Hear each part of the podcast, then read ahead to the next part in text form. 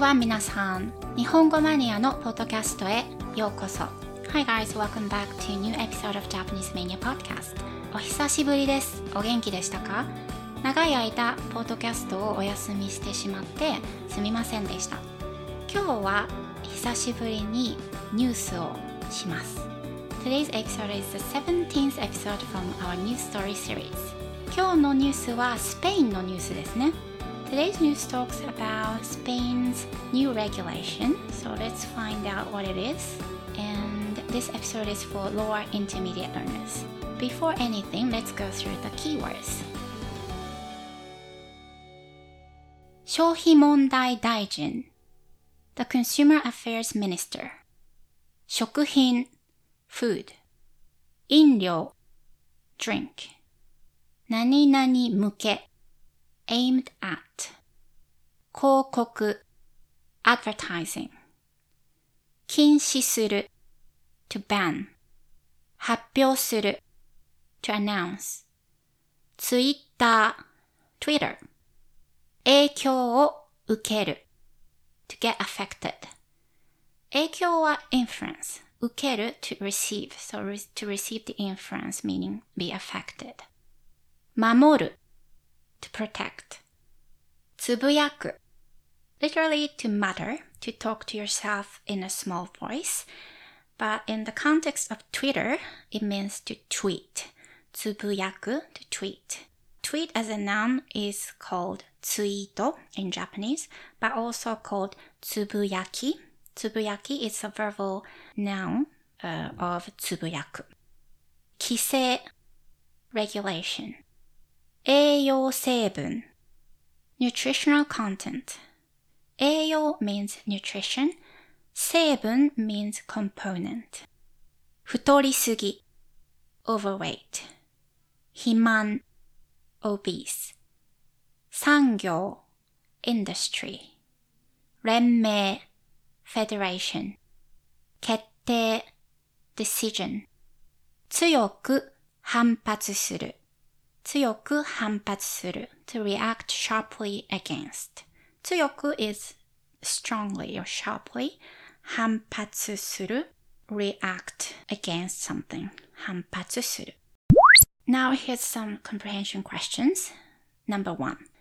スペインはどんな広告を禁止しますか ?Number two.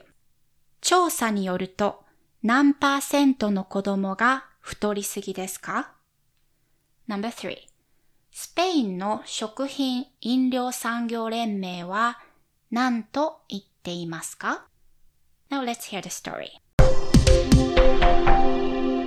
今月28日、スペインの消費問題大臣は、チョコレートやビスケット、アイスクリームなど、健康的ではない食品や飲料の子供向けの広告を禁止すると発表しました。アルベルト・ガルゾン大臣はツイッターで、子供たちは広告にとても影響を受けやすいので、守ってあげなければなりません。とつぶやきました。この規制によって栄養成分に関係なく子供向けの5つの分類の商品の広告が禁止になります。例えば、チョコレート、お菓子、エナジーバーやケーキ、甘いビスケット、ジュース、アイスクリーム、そしてエナジードリンクなどです。調査によると、スペインでは6歳から9歳までの40.6%が太りすぎで、17.3%が肥満だそうです。一方、スペイン食品飲料産業連盟は、この決定にとても驚き、怒っていると反発しています。どうでしたか？ニュースの内容はどれぐらいわかりましたか？スクリプトの PDF はぜひウェブサイトからダウンロードしてください。 Now let's move on to today's grammar points. We have three grammar points today, as usual. So the first one is how to say A, B, and C, etc. in Japanese. So usually when we connect two or more nouns, we use to particle. A, to, B, to, C. But if you want to say A, like if you want to give an example and you want to say A, B, and C, etc. to mean there's probably more than just A and B and C, then you can use ya instead. A や B や C など。So など means etc. to emphasize there is more. So you can omit it, just say A や B や C. Or you can add it. A や B や C など。 Let's look at the example from today's news. チョコレートやビスケット、アイスクリームなど健康的ではない食品。So it means unhealthy food such as chocolate, biscuit, and ice cream, etc. チョコレートやビスケット、アイスクリームなど。Or you can say や、uh, twice here. チョコレートやビスケットや アイスクリームなど。Or you can just say one time チョコレートやビスケット、アイスクリームなど this way. So this is up to you. There's no set rules how to say yeah or how many times you have to say yeah. You can say as many times as you want or if it sounds too redundant, you can just say one time and then you can add nado at the end. Let's look at another example.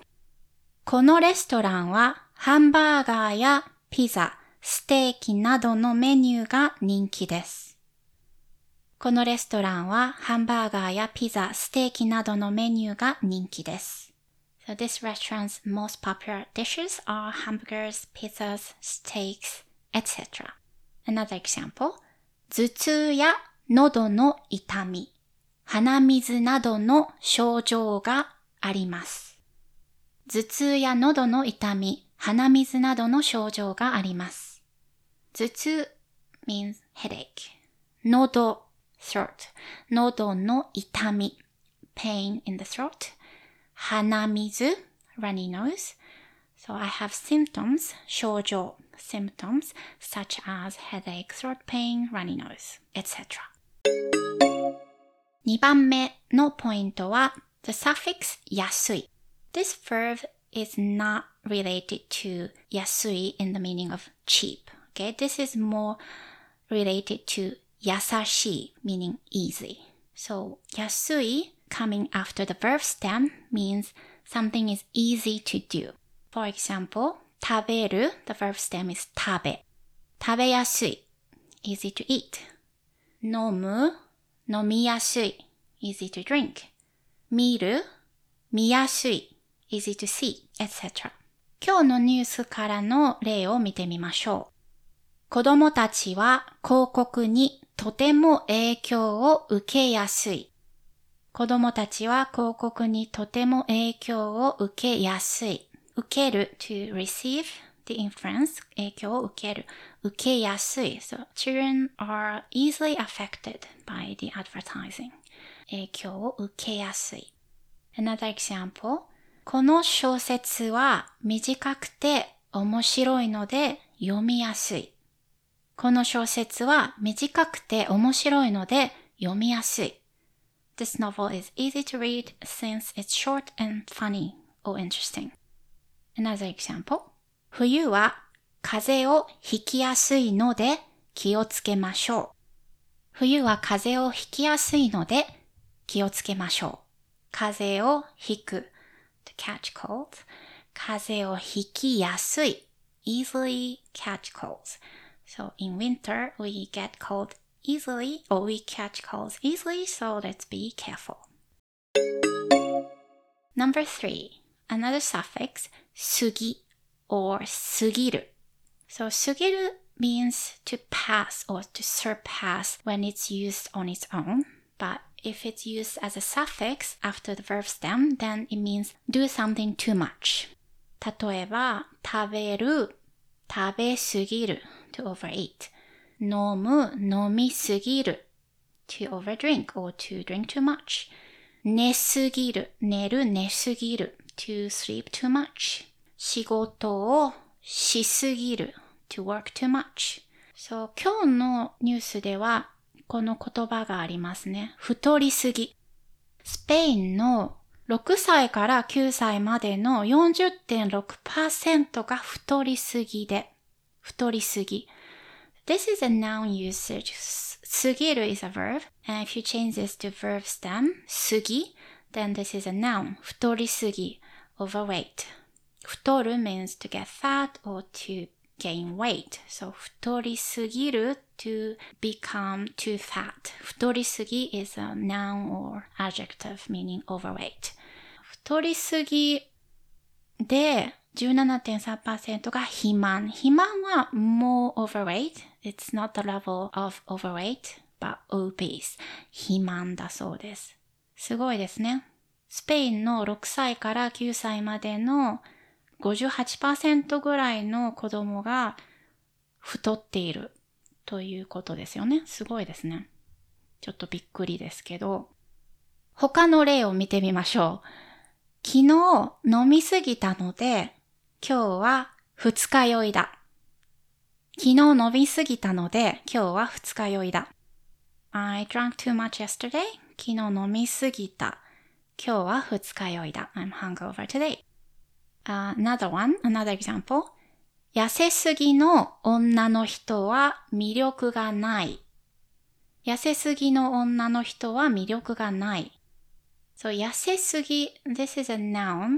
痩せすぎ referring to someone who's very very skinny. 痩せる is the opposite of 太る to become thin or skinny. So 痩せすぎ super skinny person. 痩せすぎの女の人は魅力がない。魅力は attraction, so 魅力がある。attractive. 魅力がない。not attractive, no charm. 魅力がない。 あ痩せすぎの女の人は魅力がない。どうでしょうか？どう思いますか？最後にもう一度ニュースをちょっと早く読みますね。今月28日、スペインの消費問題大臣は、チョコレートやビスケット、アイスクリームなど健康的ではない食品や飲料の子供向けの広告を禁止すると発表しました。アルベルト・ガルゾン大臣はツイッターで、子供たちは広告にとても影響を受けやすいので、守ってあげなければなりません。とつぶやきました。この規制によって栄養成分に関係なく子供向けの5つの分類の商品の広告が禁止になります。例えば、チョコレート、お菓子、エナジーバーやケーキ、甘いビスケット、ジュース、アイスクリーム、そしてエナジードリンクなどです。